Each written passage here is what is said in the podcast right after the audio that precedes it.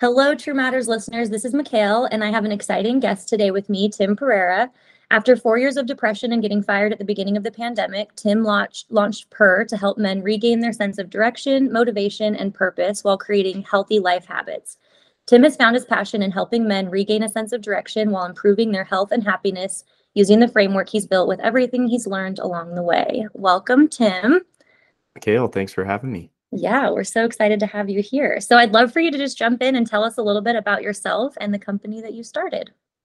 Yeah, I mean, I um, we'll go back a little bit and and kind of how I ended up getting here is, uh, you know, I was in tech sales for six years. Was really successful in sales, and and I well, I can even go back a little bit before that, and I because I think this resonates with some people where I you know had my whole life played athletics. I played baseball through college, you know, was super motivated, team environment, felt like I fit in, clearly had, you know, purpose and meaning and was finding fulfillment in what I was doing at the time. And then I think like a lot of people that exit athletics or just, you know, I find a lot with guys that maybe leave the military or just something that is really community focused and, and purpose driven.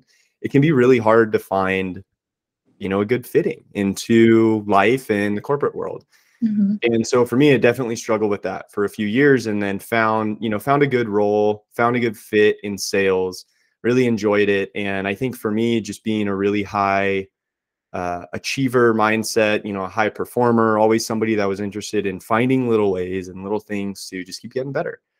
Um, was really focused on my physical health at the time. So eating right, you know, exercising to feeling my, to feel my best.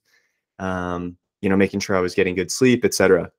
And so that to me translated really well to sales because I was like, you know, if I can bust my butt and put in a bunch of extra work and you know work my tail off and get good at my job, it's going to clearly translate to making more money. And then in my mind, I was like, I make more money, and then I could get promoted, I could move up the ladder, I could get all these things, I could success, success, success, you know, all the things in life. Um, you know that that we believe are super important. And then fast forward after a few years in tech sales uh, i did really well and i got a, an awesome opportunity of promotion. I moved from san francisco to new york city to manage my own sales office my own sales teams and things were going great. And then all of a sudden uh, they weren't really going so well. And following that i had a few years in a row of roles and jobs that weren't a great fit um, a little bit of toxicity within the culture or within leadership or within my team, depending on the company I was at, and just really was not finding fulfillment and not finding meaning. And and I think what I had done before, I was so interested in you know becoming the best rep and achieving. And once I, you know, I won some awards and got to President's Club and got promoted, I just I was kind of left searching for the meaning and the feeling that I thought that would bring. Um, and um, yeah, and and since it you know the feeling wasn't there, I kept searching in a bunch of different ways, and it led me getting into some bad habits, which I can you know I can get into at some point. But ultimately, my performance started to suffer. Uh, at the at the last company I was with, I ended up getting let go, and you know, everything kind of came to a head for me. I realized I had moved across country four times in four years. I changed jobs four times. I was just, I kept searching for things outside of me to try and, you know, answer the questions that were going on on the inside. You know, I just wasn't feeling great. And so, anyway, a few months after getting fired into the pandemic, I just kind of had this realization that, you know, I heard the idea that everything in our lives, events, circumstance, people in our lives, they're just neutral they're just what they are and all meaning actually comes from inside our own mind and everything just clicked for me at that moment. I had been on this quest and searching to change all these variables in my life and and like find success somewhere to bring me fulfillment that i wasn't feeling within and it, it just made me realize that it was me. Like i was the the constant and i was the i guess issue you would say like my mind my perspective my thoughts and beliefs. So for the next few months after that realization i just worked tried to coach myself through it, work really hard to, um, you know, to turn the corner with that. I had been through depression for four years at that point, and so, you know, gaining a little bit of clarity on what I need to focus on. And so, anyway, a long intro, a long way of saying is that is how I ended up after I turned the corner, getting into the men's mental health, wellness, performance space. Uh, I had originally started the company to make sustainable activewear and shorts for men from recycled ocean plastic. And I did that for 18 months. And through the course of doing that and making content for men's mental health and wellness and performance and all that fun stuff I was into, I started chatting with a ton of men and a ton of people who were just reaching out, resonated with the story, wanted to connect, wanted to ask what I, you know, did to get better, wanted to just share what they were going through. And through that process of just connecting with a bunch of men, got the idea to transition to create a community of like-minded men focused on high performance that want to just become their best self that are really interested in some sort of self-improvement whatever that looks like. And that has ended up you know turning into basically like a, a, one-on-one cohort coaching wellness like a bunch of stuff but specifically as you said in the intro focused on helping men get back to the basics and and start to live a life that is just full of you know happiness and and great health. That's incredible. I i love the point that you made about military or playing sports and then even moving into sales because i think with all of those things something else is determining your value and your worth. You either have a coach that's telling you this is the thing that you need to do to be good. You have kpis or some type of a goal that you're trying to hit that's saying once you do this you have value and then it's like, what happens if that thing gets taken away? Where does your value come from? Where does your worth come from when you're seeking it so much externally? And it's often the high performers, it's the people that did either play sports or they did some type of a competitive, you know, extracurricular that want that val- validation outside of themselves but then the scariest thing is you get laid off you get cut from the team you get fired you know whatever happens and all of a sudden you have to determine in- intrinsically where your value comes from, where your mm-hmm. worth is derived, which is a really scary and vulnerable moment for sure. Yeah. So, well, I um, even think the examples you gave would be negative outcomes. I even think it happens in quote unquote positive outcomes. Mm-hmm. So, like what happened with me, where I hit I hit all the goals. Mm-hmm. You know, I got number one rep in the world for a company that year, President's Club, got the mm-hmm. promotion I was seeking. And thinking that I needed to reach those outcomes in order to be happy. And then what happens is it's like any any achievement, big or small, we get like that mm-hmm. feeling just it just fades after a yeah. couple days. Yeah. And you're always left with yourself. Yep. And so when we get in this trap of putting our worth into external achievements or milestones or others' opinions, you know, whether they're encouraging us or reinforcing, or somebody gives us a high five only when we you know sell a big deal or whatever mm-hmm. you know mm-hmm. whatever the uh, objective is it's just it's a game that we can't win yeah you know until we turn that that search to an internal one and really figure out where our worth is coming from yeah and it's a sad realization when you maybe utter the words i'll be happy when blank you mm-hmm. get blank and you're still not happy i think that that's where as you said you're always with yourself and we have to find that happiness and value and worth completely stripped of any other external validation. Um, you know, make sure some of the the arrows of our compass face inward. It's great to have other things that we're always trying to achieve or have goals, of course. But I think that if we aren't happy when all that's stripped away, we're always going to be searching for it. And so, yeah, I think that's such a great point. Um, do you have kind of a personal catalyst that was the thing that really maybe a low or something that happened that set you onto this journey and maybe made you realize you have to choose differently in order to overcome what you were facing? Yeah, I think for so something all felt off. I would say for the last few years that I was in my role. Um, and it's one of those things that like you you don't know. You you can't describe at the time, especially, you know, thinking back now, I I understand better what it was, but it's taken a couple years of of work and really getting to know my own thoughts and beliefs and you know, you know, insecurities or what I was really going after and working on that. So at the time, something just felt off.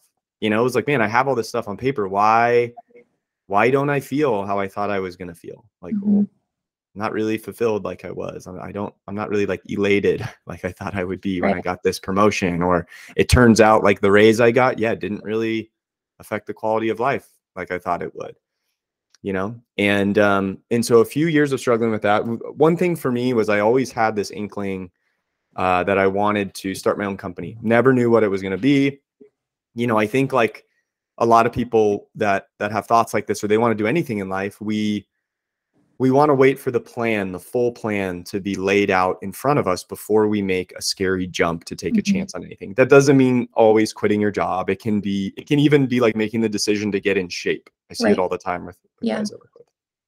Or just get help with your mindset Mhm. you know, in your mental state.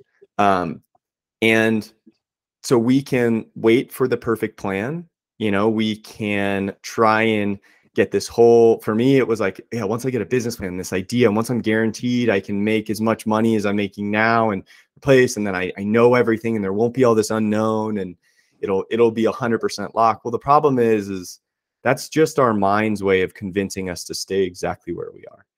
And it doesn't it never works that way. You have to take a chance and a risk. And so I, I bring that up because that I had that conversation in my head for about four years.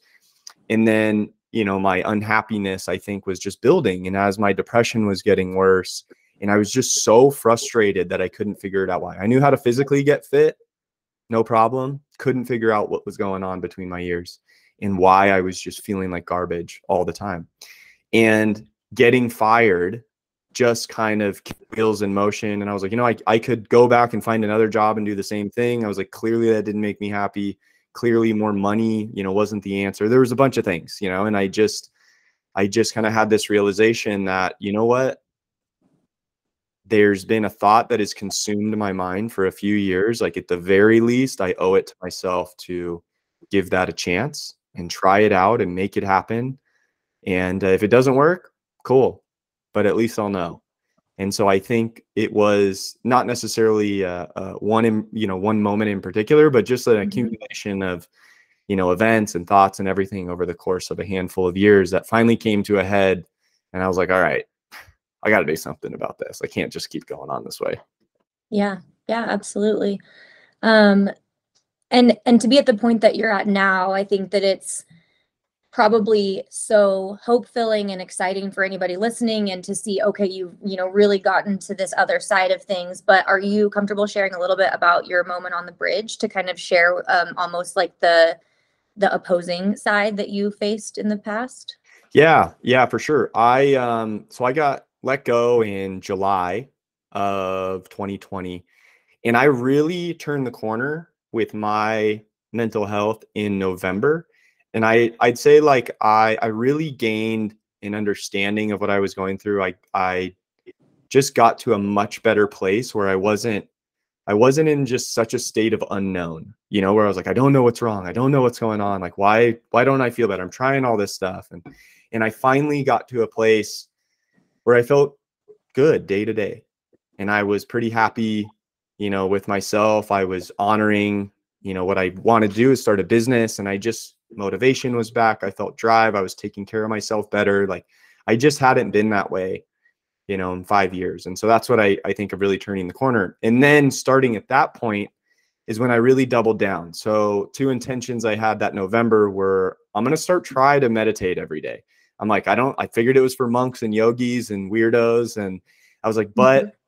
Maybe I, I, one thing I've always done is I've always tried anything when it comes Mhm. to health and wellness and feeling better. I was like, even if it's super weird, you know, even if I'm like, don't want to do, I was like, I'll at least try it. Then I can say I tried it and you never know what's going to work. Mhm. And it was one of those things. And I was like, I'm just going to start with five minutes a day and I'm going to do it every day for a month. And also at the same time, I was like, I really need to be intentional with my alcohol consumption. I wasn't drinking a lot during the week, but Saturdays I would have between 10 and 20 drinks easily. Mhm. I would go out, you know, with friends. And and I was like, I just I can't do that every week because it's making me really down and depressed for four or five days afterwards, really unmotivated, uh, fuzzy minded. Anyway. So I say that because those were two intentions. So fast forward another four months into March, and I was feeling great. You know, I was doing really, really well. I was meditating every morning for 20 minutes. I was writing. I just was like, I had so much clarity. I was only drinking maybe once a month, maybe twice a month, and way less. Like just things going in great in the right direction. I felt awesome. I was running five times a week down by the water in San Francisco, just like mm-hmm. doing all these things, very intentional with my day. Every activity I was doing was intentional and and picked to help start to uh, encourage the type of person I wanted to be, the type of thoughts, everything, all the podcasts, all the you know, the music I was listening to, the accounts I followed on, everything was like this tidal wave just getting me to go in one direction. And so going back to the, the moment that you mentioned, so again, I'm feeling amazing at this point, like better at best I ever have. And I go out for a run and I had never run, I had never gone on foot across the Golden Gate Bridge. Um, and so I started to run. And I, or I started to run across the bridge and I live pretty close to it. So, you know, anyway, it took me a few minutes to get there.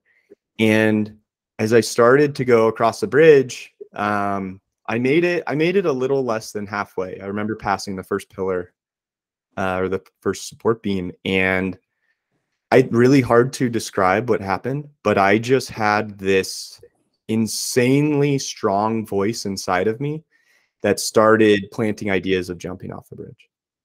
And and of course it caught me by surprise. Like I like I was saying before, I had been in such a great mental space.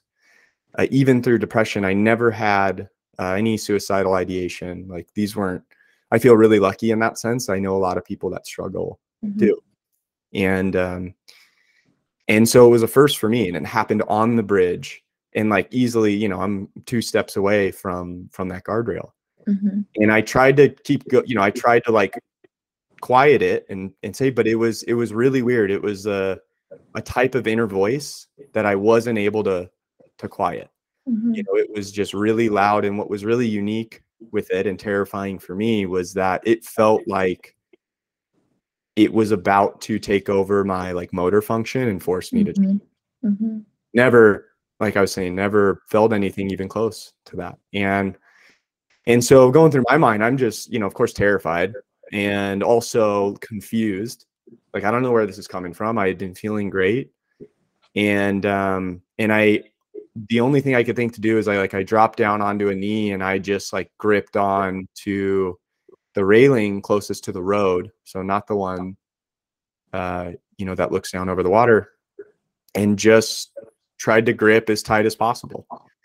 And you know i was slowly trying to again get my mind thinking of positive thoughts you know good things. I slowly like got out my phone and i turned on my you know long time all time favorite album and my my best friend at the time just had a kid about 4 or 5 months before. And so i was just thinking of him. I was i had this album on and um yeah i was just thinking of my parents and and i like basically was barely able to stand up and just inch like inch my way back you know half step at a time um and yeah and luckily you know made it back but yeah it was a tough it was a tough few days after that Mhm. like a lot of you know i thought i was building this foundation of of great mental health Mhm. and and mindset and belief and and that just like really made me question question a lot of it um and there's a there's a second phase to that story but i'll pause and see if there's Yeah, no, I appreciate you so much for sharing that. I think it's really important to give ourselves grace throughout our journey and throughout our especially our awareness and and attempts to improve our mental fitness. As you said, it's really easy to go in the gym and measure how much weight we're pushing with our muscles, but between our ears, that mental muscle is often the most the greatest blessing, but also at times this thing that feels like it doesn't belong to us. When some of that subconscious comes up, I think it can be so confronting. And the fact that you chose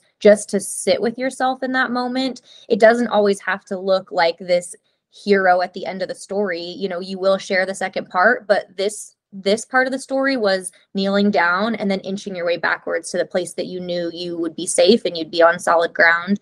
And I think that's the most important part of the first part of the story is just knowing that if we have moments like that, being able to be brave enough to sit with ourselves, of course, call in our support system if we're able to, but just sit with it knowing that no feeling is final. And if we allow ourselves to get to the other side of that, it's not immediately rainbows and butterflies, but it's not as overwhelming as what we're feeling in that exact moment. And so I think it's just a really important aspect of your story to share because we often look at these people that seem like they just have it all figured out and it can feel really shameful to witness people in our lives like that because nobody has it all figured out. But especially when you're in that moment where maybe you're on a knee on the bridge you can't even comprehend getting to that place where you could be free free mentally especially. And so i just think it's a really important aspect to share and i appreciate you for sharing that. I know it's not the shiny part of your story but it's it's one of the things that got you to the shiny part and i think it's important to know yeah i think well I, th- I think we hear a lot like everything happens for a reason and that not doesn't resonate with how it's said with mm-hmm. everybody and i totally understand that and it didn't with me mm-hmm. for a long time and instead like i think of that being you know what is the reason i can make everything mean? Like what is mm-hmm. the meaning that i can apply to things? Mhm. and one of the things that has helped me go from kind of like a victim mindset when it came to my mental health and like wallowing in such a dark place for so long to going on the offensive and taking charge and taking responsibility is choosing to allow moments to have meaning for me. And I what I mean by that is like you know, yeah, you could say, hey, this just happened. Like it didn't happen for a reason. In, in terms of like something doing it to me to learn. Okay, I understand that but Mhm. how I began to think of it and and really help me in life is like what can I make this moment mean? Like what can I learn from it? What can I like what is this moment trying to teach me? And I think for that one my takeaway from it was that this, you know, my mental health journey and well-being and just this it's going to be a lifelong one. It's it's the same as physical health. You don't work out for 90 days, get shredded and then you have that body for the rest of your life. It definitely doesn't work that way. Mhm. and that i think was such a powerful moment for me to re to double down on the activities i was doing like my you know again like i i found meditation breath work. Those things worked for me. Writing i started writing a lot then and, and of course reading. And um all that moment did was you know just really instill that it's it's not going to be a short game. Mhm. and that yeah to really really commit for the long haul because uh yeah it's going to be a full full lifelong thing Yeah. And that in itself too, I think that it can feel again overwhelming in this whole like why me phenomenon as you said that victim side of it. And every time my brain that that voice that probably is best friends with the voice that was in your head on the bridge that's like why me? Why is this happening? Or what's the point?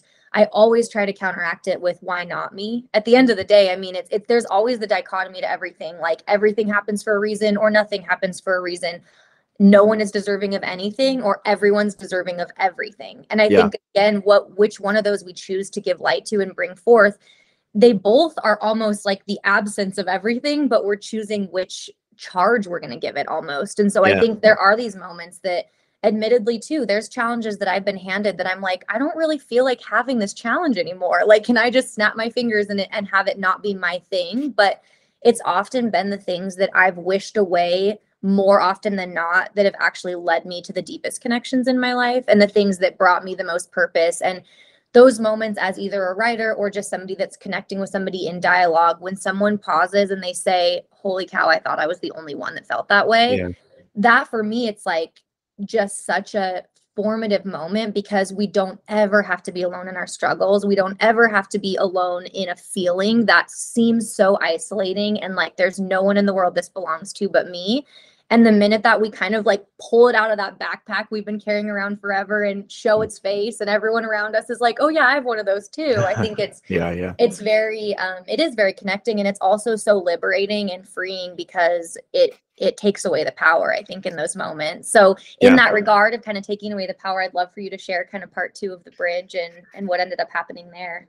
Yeah so i you know i went back and and i just you know i was like well i'm not walking on that bridge again anytime soon. And uh and i yeah i just went back to like i was saying i doubled down on kind of what i was doing and um and really i think even for a while i was i was making myself like meditate twice a day and and anyway yeah a bunch of that. And then six weeks later like almost to the day uh i went out for another run and I, I again at this point I was running all the time, and I would just go run right along the water in the marina and Crissy Field there, if anybody knows the area.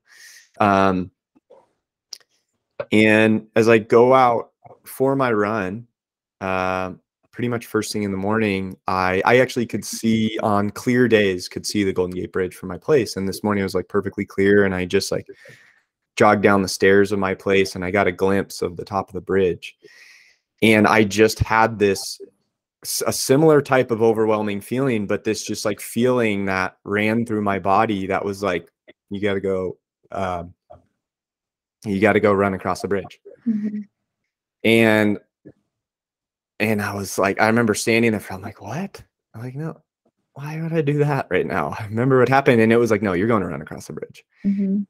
And I was like, all right, you know, screw it. And, um, and so I ran, yeah. So anyway, so I went over to the bridge and it was like a beautiful sunny day.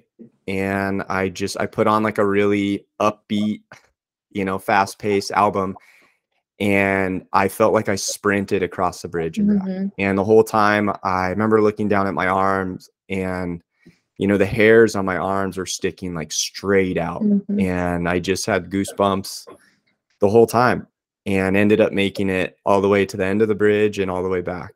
And you know, when I got to land on the way back, it was just this like unbelievable, like triumphant feeling. Mm-hmm and solidified that like you know we're we're in control like we're owning mm-hmm. this now not letting mm-hmm. this shit run my life anymore yeah and surrendering to the fact that both those voices are always there and figuring out which one you're going to choose to listen to and simultaneously serving is such a great reminder that if we see somebody running next to us or if we see somebody out at the grocery store we never have even an inkling of what which voice might be taking over in their mind, what they're going through that day. I'm sure tons of people saw you running, and the last thing that their thought process would go to is like, he's overcoming one of the largest mental hurdles he's ever experienced that nearly took his life. I think yeah. that it just gives us grace to ourselves, but also to the people around us that we really don't ever have any idea what somebody's going through, positive or negative, and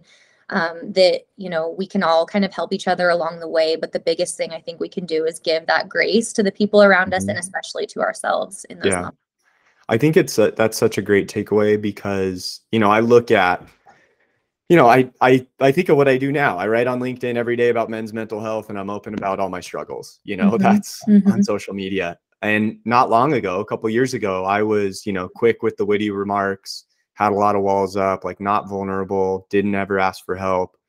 Um, you know, didn't act like anything was ever wrong, hadn't cried in front of somebody and I don't know, who knows, forever. Mm-hmm. And and so to your point, I think what I've learned is like my big takeaway is like the more that I've gotten to know myself and through that process, I'm like really learning what I'm going through, where the thoughts are coming from, uh, like just having a little bit more compassion for myself, knowing that even when I'm feeling great, these thoughts can pop up. And mm-hmm. also making it through that process and realize how much like more patient and kinder and calmer I've come out on the other end has just given me so much more empathy and grace and understanding to exactly what you said, what other people are going through.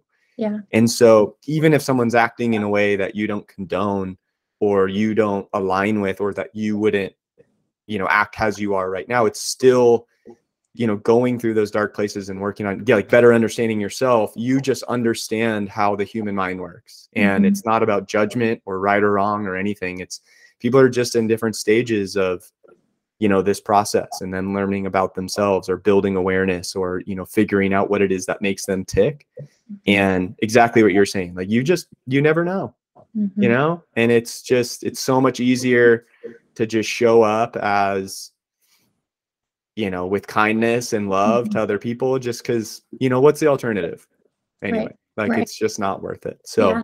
yeah. yeah and i think there's such a when you kind of have seen the light or you've gotten to the other side of the bridge literally and metaphorically yeah. and we see people struggling with some of the same things that we've experienced we just want to like shake them and then drag them with us to the other side but i think that again like force doesn't ever really have positive outcomes. It's usually something negative, and mm-hmm. nobody wants to be forced to do anything. But leading by example and living your life in such a way that people maybe ask you, like, dude, why are you so happy? Or like, how are you so okay with this? This situation just happened and you're able to view it as neutral, or you're waiting to see what the lesson is on the other side of that. Is such a different way of navigating the world than a lot of people that are really stuck in that cyclical kind of nature of victim or whatever resistance. And so I think often too, just leading by example and then being a safe space for people to feel as though they can come forth and be vulnerable in that space is the greatest gift we can give. And even if now I've learned, even if I could do it for someone, I wouldn't because that's not the point. So Yeah, and and to all those points, like especially for men too. You know, we you know, we're the providers and the protectors and got to have our shit together and never ask for help and no weakness. And I think, you know, I always try and think back like what what is something that would have resonated with me when I was at my lowest? And I don't know. Like I never asked for help. You know, the Mhm. first time my parents found out that I went through depression was 8 months after I turned the corner or 8 months after I got fired, I should say yeah. it was like a couple weeks before the the bridge event and i posted about it on social media that's how they found out like i didn't have these conversations i Mhm. didn't tell anybody and i Mhm. always think what would resonate and it would be like man if there was somebody i looked up to who i see myself in who's a high performer is like takes care of themselves look checks all the boxes on paper and that person was still saying yeah i still deal with this stuff. You know i was like that i think would have resonated with me and would have landed and maybe would have you know allowed me to be able to reach out so that's that's really why i you know try and just be as brutally honest with uh, the thoughts i you know have or had to deal with before or, you know whether it's inner critic or perfectionism or Mhm. you know if you're an ultra high achiever or whatever Yeah. And just so you know hopefully it resonates with Yeah. with When we people. allow ourselves to be imperfect humans, we give everyone around us permission to do the same. I think if we Yeah. try to just share a highlight reel and tell everybody how to do it and act as though we're just like higher than thou or a- ahead or you know above everybody else it's really difficult to actually connect and resonate. So the minute that we say like hey guess what? I just really messed up or i would have done this differently now knowing what i know you know in this moment or to your point if somebody would have shaken me and told me this is exactly what you need to do i still probably wouldn't have done it. It just Right. we're all on our own journey and we're all yeah getting yeah. in our own time so yeah um, kind of speaking to that point with the resistance, like what are some of the areas of resistance you notice when you kind of first start a coaching cohort or a one-on-one? Um, and are there anything that you kind of like challenge people to do and then notice a lot of resistance surrounding? Hmm. Yeah, I think I think a lot of the resistance is unconscious. And what I mean by that is like a lot of like the guys I work with know something's off. You know, Mhm. I'm not convincing them that they need to do something or get help. Like they've reached out and they're like like hey, I've been dealing with the same stuff for 10 years and I know something's got to change. I don't know what it is and you know, hopefully you're the guy to help me. And so so I say that because it's less like I'll ask them to do something and they won't do it. It's Mhm. that doesn't really happen much. Mhm. Um, but what does happen is their inner critic and their inner doubt gets extremely loud when they start to experience change. So what where the resistance comes from, and anybody can relate to this. If you've ever tried to build, you know, a habit, if you've tried to start going to the gym come January 1, if you started to like try a diet or I don't know, anything really, is our minds and our brains are wired for certainty and safety and comfort. That's what it wants. That's what it seeks. And that's why it's so hard. Like when people say, I don't have the motivation anymore, like I used to, I used to just be able to get up and go to the gym. I used to, you know, whatever, et cetera, et cetera. Our minds are designed to keep us safe and predict certainty. So if you ever think if there's something you wanted, like if for anybody that's considered starting a business, like, or even, um, you know, if you identify as a perfectionist or procrastinate a lot, is like wanting everything to be perfect or have all the answers before you start. That's the part of your mind that is wired to seek certainty. It wants all the answers because it wants to know we're going to be safe. It wants to know we're going to be accepted and loved if we do XYZ.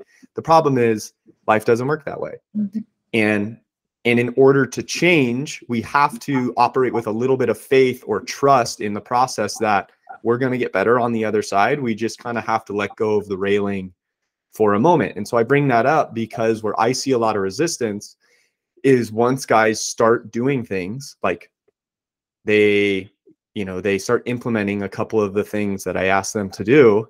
And this happens all the time. We're like, we'll chat one day and they're like, man, I feel great. Haven't felt this way in six years. And then the next time I talk to them, they're like, just so dejected, can't Mhm. get off the couch. They're like, oh, it's not, you know, it's not that it's not working, but they're like, oh, I just, I can't stick to it. They're beating themselves up. I can't stick to anything I say I'm going to do. And so that is resistance. Mhm. And so what happens is our mind senses that we are changing. And even if we know we're changing for the better, right? It's like working out and diets. We know we're going to get in shape. We know we're going to lose weight. We know we're going to get strong. Like we can all probably agree those are, you know, above neutral. Those are all positive things Mhm. for us. Mhm.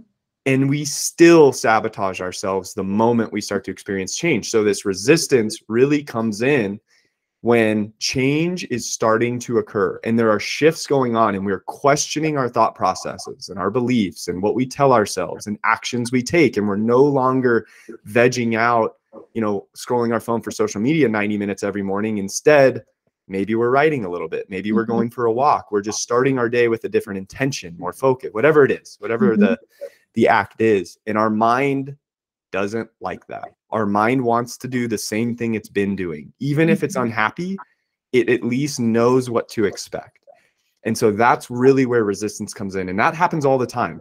You know, like every stage right before big growth, our mind will just white knuckle it and grip so hard and will just, it's manipulative and it knows all of our hot buttons and it tells us and it tells us all these things and it tries to rationalize like why we need to stay in the same place we are, even when we know in our heart or in our gut that growth is what we want and really what we need, our mind is not on the same page.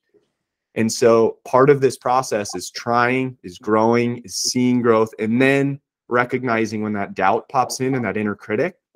And that's really when the coaching starts. Mhm. And then we coach through that and we talk through, you know, the thoughts and beliefs that are coming up, like helping them see what they're doing through a different perspective to just get back on track and just nudge them back in the right direction.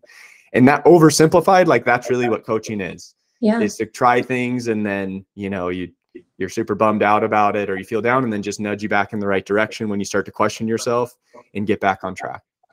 Well, and what a cool perspective. I love that. I mean, even just personally, when I try to enact change in my life, there's so much shame that comes with like, why hasn't it just happened yet or clicked yet or whatever. And it's actually, I would say, listening to your perspective on it, something to be celebrated when we start feeling that resistance because we would not feel resistance if we weren't trying to change. And so, in those coaching calls, or if somebody is trying to start a new habit and they're having this moment of almost like, this just isn't going to work for me. I can I can Mhm. feel it. I feel that Yeah. it's not going to work. Knowing that that is our brain white knuckling change and that that is something to be celebrated because that means we're trying to do something differently. Yeah. It's just such a cool way to look at it because it allows us to get excited and stoked when we start feeling that way because we know that if we then just try it again and then try it again and try it again and that resistance lessens, we've now created a habit and we've made that change. Whereas so often the moment that resistance comes in, we give into it and we Mhm.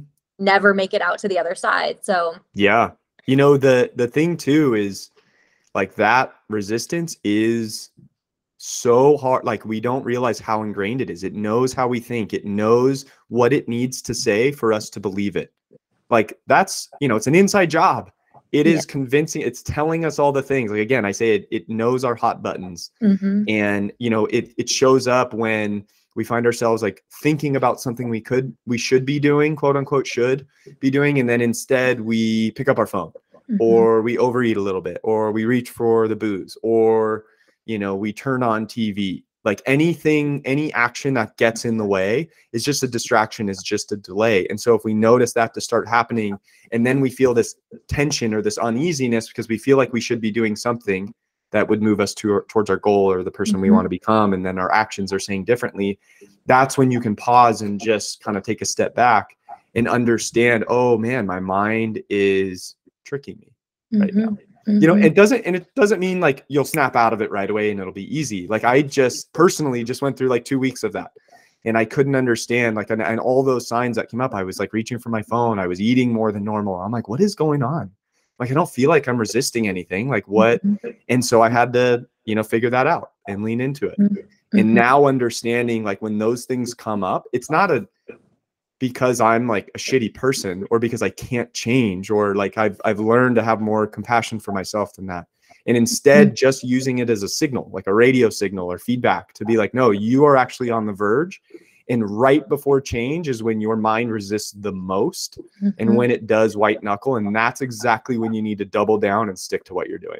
Yeah, for sure. And kind of viewing it as as exhausting as it may seem that it's an endless process. It's like a video game. Like you're being invited to level up and so you can either do the things to level up or you will level back down. Like those are the only options. Yeah. And so and they're both hard and they both actually require some type of effort on our end even some of the Mhm. hard things still take effort and, and you know those moments that you're invited maybe to pick up your phone it feels like this exhale because you're pacifying this intense impulsive need but that still is like holding you back where now the next time around it might be twice as hard so we're still giving effort to get out of that you know level and so viewing it that way like knowing that resistant com- resistance comes in and that we can celebrate it this means i'm about to level up and i'm going to get to this Yeah. next aspect of life or you know whatever it is that we're we're facing so Yeah. Well, I Um, love that. I love the example of it being a video game because it's perfectly right. It's like what happens before you level up? You face a boss. right you know You and i know with me i was never amazing yeah, Yeah. i was never amazing at video games so it would Right. always take me like 10 attempts to beat each Mhm. boss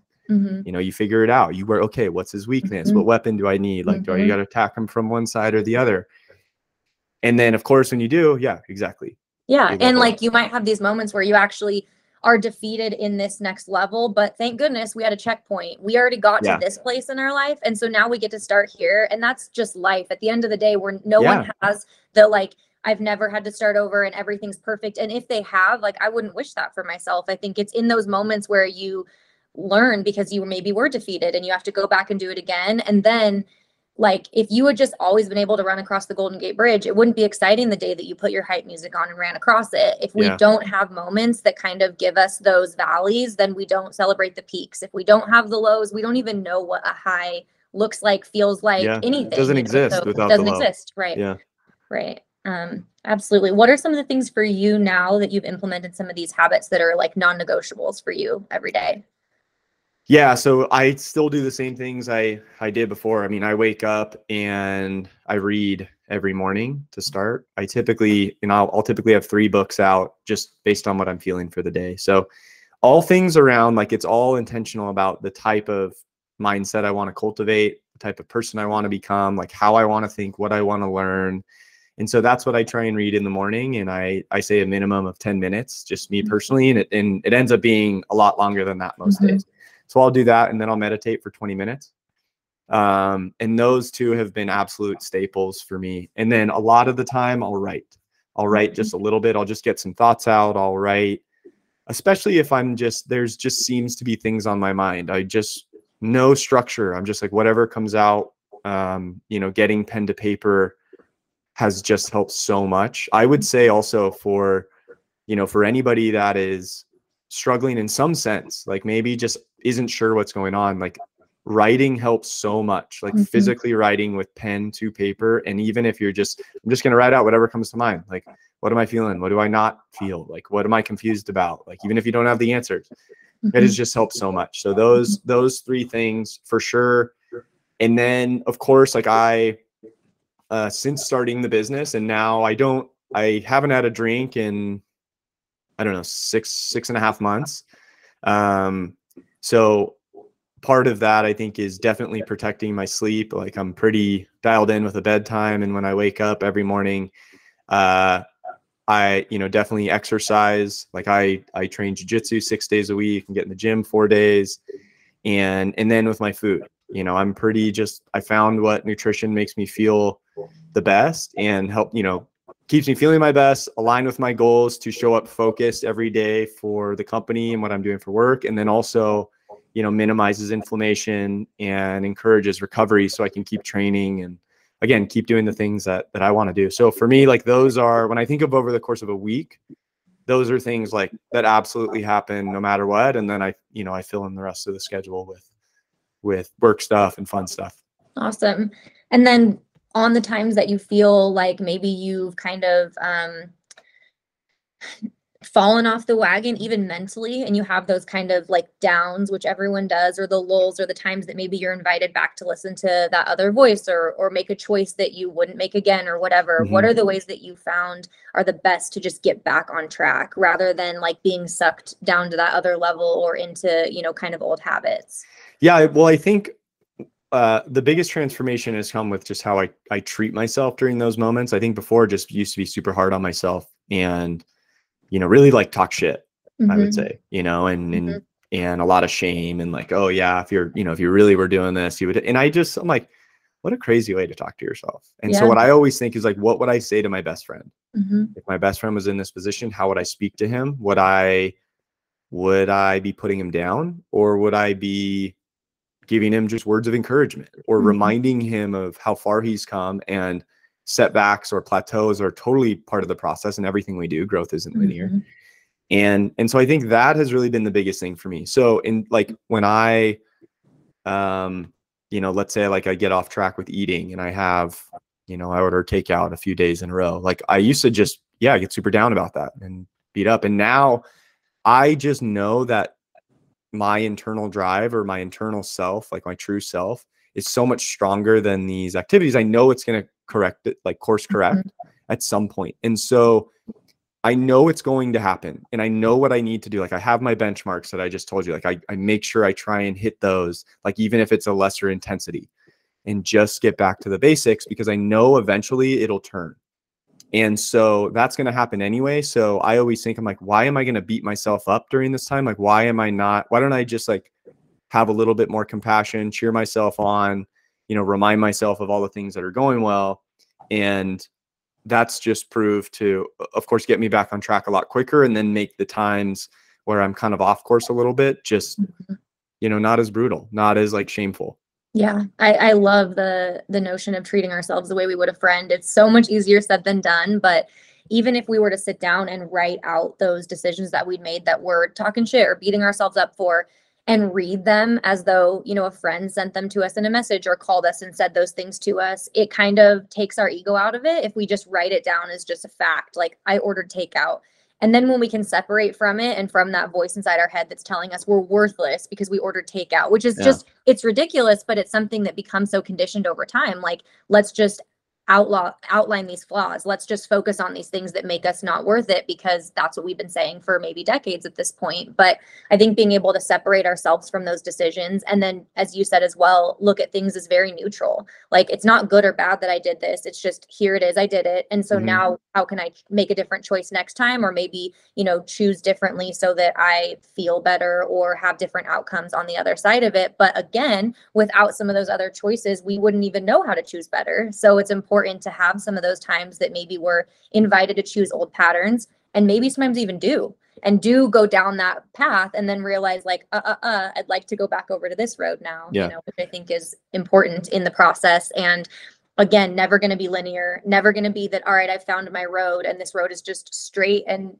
perfect and here i am to you know whatever i'm trying to get to. It's always going to be curved and broken and invite us down all these other avenues. So yeah yeah there's just you know there's always there's always something you can take away from it and i Mhm. think if you if you start to challenge yourself to view it that way like what am i going to be able to learn from this regardless of the situation it doesn't matter mhm. um you know it just starts to make things yeah a little bit easier Awesome.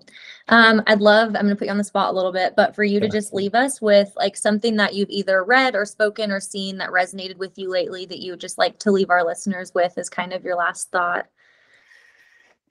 Yeah, I think um well, I'm reading uh The War of Art right now.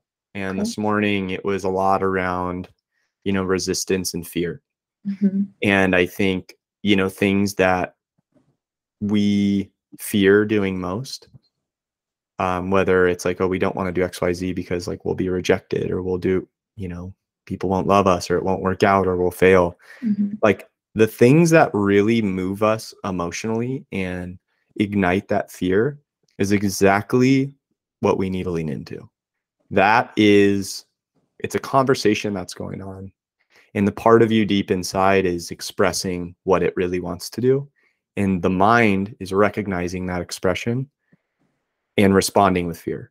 Mhm. and it's trying to convince you with reason and emotion that it's not going to work out and here are all the terrifying reasons why and so i think the more that we can understand that we are not our mind we're not our ego it's just it's just part of the vehicle we arrived in of the human Mhm. body and it's you know designed to keep us safe um, and comfortable in that it doesn't define who you are that inner voice like isn't you you know the inner voice is that ego and again trying to keep you safe and comfortable so knowing that and using fear as a guidepost in things that stoke that you know that feeling inside of you is like there's probably some gold there Mhm. and you know so for anybody that's like kind of lacking meaning or purpose or fulfillment like pay attention to the the thoughts and ideas that come up and the things that you really feel like you're drawn to and you want to do and where you find there's a lot of fear around and that's typically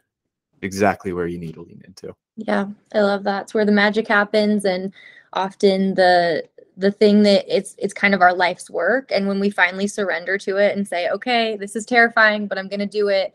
There's just so much beauty on the other side and self-acceptance and connection and it's like often the gift we've been given that we're just kind of like burying deep within us that we just are are freaked out probably at the end of it all of the power that we would have if we mm-hmm. uncovered that gift. And so it's so much easier to just bury it down and just go through the motions. But um, I think that's the perfect kind of ending to this conversation and, and appreciate you so much for being here. Um, can you please share with people where to find you if they'd like to read more, work with you, um, connect with you?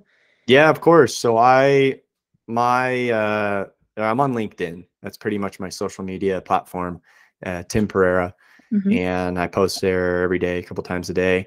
And and then my uh, company's website is perwellness.co. So P E R wellness.co. Awesome. Perfect. Well, thank you so much for being here, Tim. Really appreciate it and hope to have you back on again. Yeah, thank you. It was awesome.